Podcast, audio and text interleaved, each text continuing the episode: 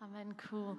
Uh, it's great to be back with you again and to spend the next 20 minutes or so unpacking another piece of Jesus' Sermon on the Mount. This collection of teachings where Jesus tells his followers to live a life focused on God and his kingdom in all that they do.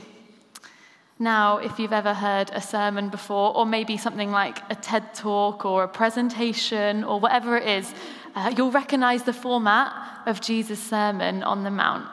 You know, in a talk, there's that main bit where someone presents or explains or discusses whatever it is that they're talking about. And then you come to the end, and there's often a call to action. The main bit is kind of over, and the vibe sort of changes into a question of what are you going to do about it now? Is this going to change your life? And if so, how? This call to action, a call to choice, to decision from the audience is where we're rejoining the Sermon on the Mount this evening. It has been a really long time since we've been in the Sermon on the Mount. I think we've done Lamentations and then Easter since then, so it has been a while. You might not have even been here when we were in the Sermon on the Mount, so you would definitely be forgiven if you struggled to recall exactly what was in the Sermon on the Mount. But if we're going to answer Jesus' question when he asks, What are you going to do about it? What are you going to do about the things that I've just said? It's probably helpful to remind ourselves of the things that Jesus is calling us to and inviting us to step into.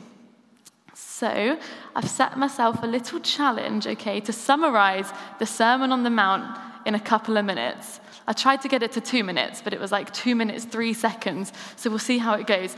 Um, I do want to caveat this slightly before I get started. Clearly, it's not going to be as good as the actual one, okay? Um, because, like Jesus, you know? Um, so don't expect too much. But I do hope that it just does us a favor and helps us to answer that question which gates are we going to enter, knowing that the narrow gate is an invitation to the breadth of the kingdom of God that Jesus talks about in that Sermon on the Mount. So here we go. Stay with me. If you want to open Matthew 5 and kind of see how I do, feel free. Yeah, come on, people are doing it. Great. Open it, open it. Fab. So Jesus talks of this upside down kingdom where the poor in spirit and the persecuted are given the kingdom of heaven where the meek will inherit the earth and those who mourn will be comforted. That's the Beatitudes. Jesus tells his followers that they are salt and light, both preserving and illuminating the goodness of God in a dark world through glorifying the Father. Jesus then talks about how he has come to fulfill the laws of old by calling his people to more, to embody the spirit of the law in our hearts rather than merely keeping to the letter of the law. Jesus wants more than people thought he did. To the command, you shall not murder, Jesus adds to not even get angry. To the command, you shall not commit adultery, Jesus adds to not even look at someone else lustfully. Jesus calls for dignity and honor in marriage and divorce, and for us to not make oaths that we can't keep, to avoid revenge, and instead be more loving and more generous than we think we should be to love our enemies as well as our friends in this upside down kingdom. And Jesus speaks of the heart as we give, as we pray, or as we fast, these discipleship things. He doesn't want trumpets, a parade, or a display. He's speaking of heart posture, that our worship is for God and God alone. Then Jesus talks about material things. He says, Don't store up treasures on earth don't store up money or possessions, but instead know that you can have treasures in heaven, spiritual blessings, and a life in God. He says we shouldn't store up those material things, but even more so, we shouldn't even let ourselves worry about them. Jesus reassures us that our Father provides for us in more ways than the flowers of the fields or the birds in the sky. They don't worry about tomorrow. We're called to authenticity and freedom in the way we worship, the way we love, and the way we live. We're also told not to be judgmental because none of us are perfect. We can leave the judgment to God. If there's a speck in someone else's eye, but there's a plank in my own, maybe I need to have a go at removing the plank first, or at least let God remove it. And then we're encouraged to ask, to seek, to knock, to come before God, a Father who loves you, to seek more of the kingdom, knowing that He wants to give good gifts to bless His children. And that's kind of where we are now. That's the main bit of Jesus' sermon. And now we come to the call to action. Through his words, Jesus has painted a picture of the kingdom of God with his teaching.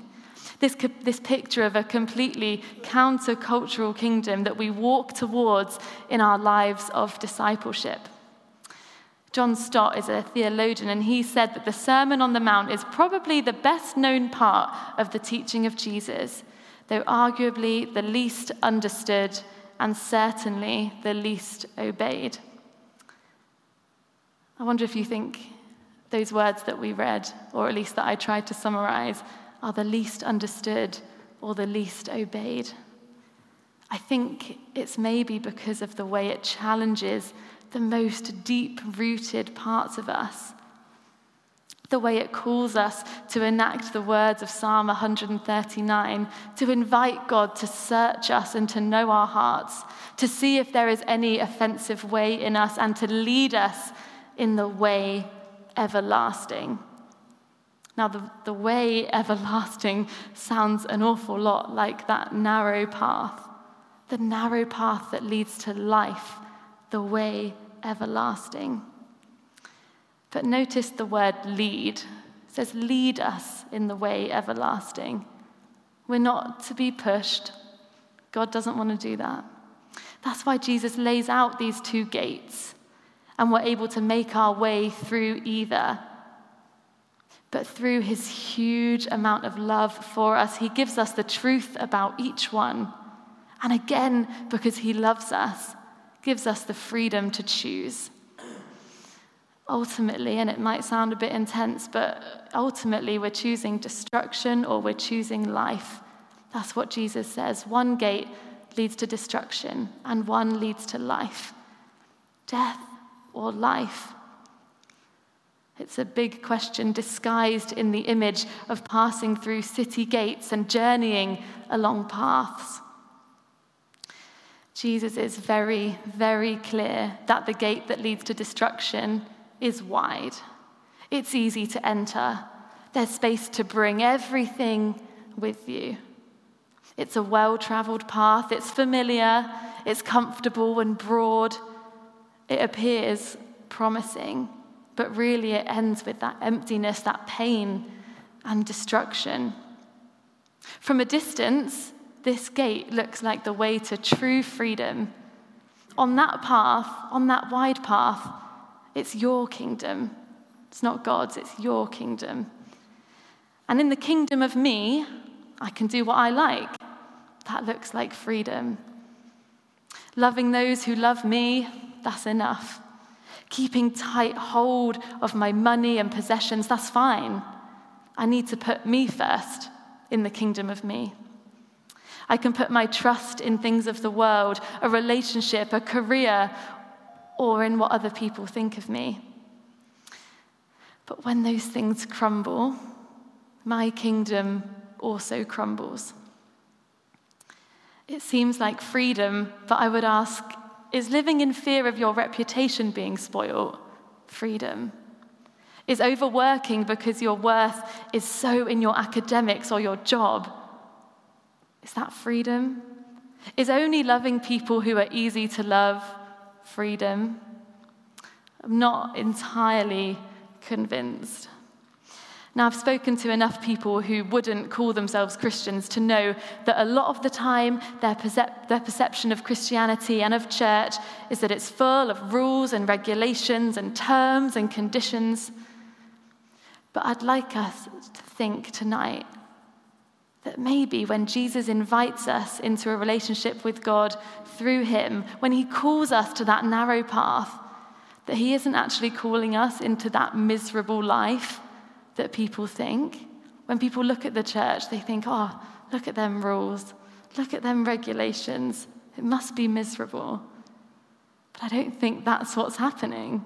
He doesn't call us into a miserable life where we stare over to the wide path with eyes full of envy and regret that we're now on this narrow path. But maybe that is the experience you're living now. I don't think it's what Jesus has planned for you, but maybe that's where you feel you're at. That the narrow path doesn't seem to be giving the life that it promises, the life that God promises.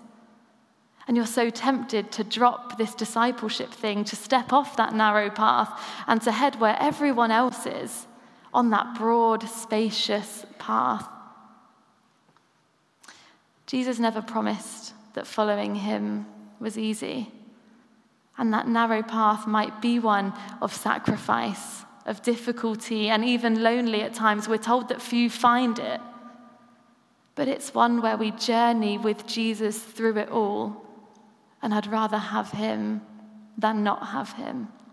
It's a path of obedience. But that might sound boring, but I think it's an adventure because it's an obedience that is born out of a devotion and a love for Christ. And I don't think it's a miserable path because I believe the Spirit gives us joy on the journey despite all the odds. The breadth of life is found on the narrowest path. The breadth of life is found on that narrow path through the small gate. Speak to some of the older members of our church that have been on that path of discipleship a little longer than you. They have the joy of the Lord in their hearts. They know where the path is heading towards eternal life and healing and peace, towards heaven. And along this journey, they're seeing glimpses of that. Scripture tells us that it's the enemy that steals, the enemy that restricts. And Jesus has come to give us life to the full, life in all its fullness. So, actually, it's the broad path that is stealing and restricting, it's the narrow one that is giving us the breadth of life. When we're free to live out all the values of the kingdom of God, that's when we're on the narrow path. To love more than we thought we were able to, to forgive and to let go of the need for revenge, to experience those shackles of shame and of guilt loosening as Jesus takes it all on the cross. That's real freedom. That's the freedom that's found through the small gate on that narrow path. The one that Jesus says few find. But that's not because only few are welcome. That's not true. Few find it, all are welcome. Paul writes in Timothy that God desires all people to be saved and to come to the knowledge of the truth. God desires all people to be saved and to come to the knowledge of the truth. It's not saved for a few. But why do only few find it? I think it's because following Jesus leads us to die to ourselves, to be alive in Christ. And there's the sacrifice. You have to let go of something that the world so, so tightly wants you to hold on to your identity, your reputation, your foundations. The narrow gate doesn't lead to a life of sin management, but I think people think it does. I think we sometimes think it does, and that's why few find it. They think it's a life of sin management where we're dodging sin whilst worrying constantly that we're going to stumble and fall. That doesn't sound like life in all its fullness. That's actually where the religious leaders were in their lives as they listened to Jesus' words, walking on a wide path where trying to be good was the most important thing. Maybe sin management is the wide path instead, because that's where they were walking They're listening to Jesus' words and they're just trying to uphold a reputation of righteousness without actually loving God and his people in their hearts, like Jesus was calling them to do in that Sermon on the Mount. Instead of that, we're invited to walk on the narrow path in a life positioned towards Jesus. As we walk to Him, we walk away from sin. We're not dodging it with every fiber of our being. Instead, we're looking at Jesus and walking to Him, and therefore walking away from the sin. With the help of the Spirit, we leave behind the things of the world that we are forgiven for. We leave them behind and we leave behind the things that we are freed from. I'm by no means saying this is immediate. I think it's a journey, and that's why discipleship uh, is a long, long journey towards who we're created to be. But there is a heart thing going on as you enter the gate, a decision that says, Yes, this is worth it that my faith is worth it, that Jesus is worth it, that my salvation is worth it. Because Jesus is the gate. So as we enter the narrow gate, we say yes to Jesus. He says it about himself in John 10 that I am the gate. We decide as we walk through that gate that he is worth walking the narrow path for and with because he is the way, the truth, and the life. He's the gate, he's the path, he's the life. But my question tonight is if Jesus is worth it, if we've said yes to that question, if Jesus is worth it, what does our faith cost us? Because we read in the Bible that people's faith does cost them. Daniel gets thrown in a den with lions because he refused to bow down to another God. Esther risked her life to save the Jewish people. Paul was imprisoned because he proclaimed the goodness of God and the truth of Jesus. A woman discarded care for her reputation and of her money as she poured that expensive perfume on the feet of Jesus and wiping his feet with her hair. And we see people across the world now who are experiencing serious costs for their faith, a serious cost for walking that narrow path. Now, I don't believe God wants us to live in persecution or pain, and we can thank Him that we're not, that we can meet freely in a place like this, and we need to pray for those who can't. But I do think there is a question of what is the cost of my faith to me? Where do we notice that we're walking the narrow path? Where does God's kingdom jar with the world around us? Where do those values sit not quite right with the world we see? There should be things that are different about our lives in Jesus there needs to be things that are different, that other people see and think, what is going on here? If we're living out that Sermon on the Mount, the values of that upside down kingdom of God, there's going to be a cost as we put Jesus first. The cost will be different for all of us, but I think there is a cost. The Bible tells us we can't serve two masters, and we also can't walk on two paths. What has to be second for Jesus to be first? What do we have to let go of to get through that small gate? Instead of making Jesus fit around our lives, it's time to make our lives fit around Jesus. Maybe it's a challenge to you this evening to let go of some stuff. Maybe that's a big challenge. Maybe you're breathing a sigh of relief that Jesus is inviting you to drop some stuff that you want to let go of. I don't know where you sit with that one. Maybe it's a challenge, maybe it's a relief, but there's stuff that we need to shed to walk on that narrow path. Which path are you on? Which destination are we walking towards? life or destruction? Maybe this is the first time you've thought about this. And please know that Jesus loves you enough to give you a choice, but he also loves you way too much to not invite you to walk on the path that he's on. He loves you way too much to not invite you to walk on the path where he can walk with you. Or maybe tonight you need reassurance that the narrow path that you're on really does lead to life. Maybe your head keeps turning to everyone else on the wide one.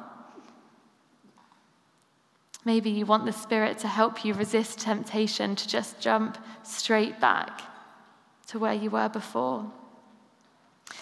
We need the Spirit to help us live as though our identity is in the kingdom of God rather than in the kingdom of me. We want to respond to the call to lay down our kingdom, to experience walking in the kingdom of God, which leads away from destruction and heads towards life, heads towards Jesus as the way, as the truth, and as the life. Amen.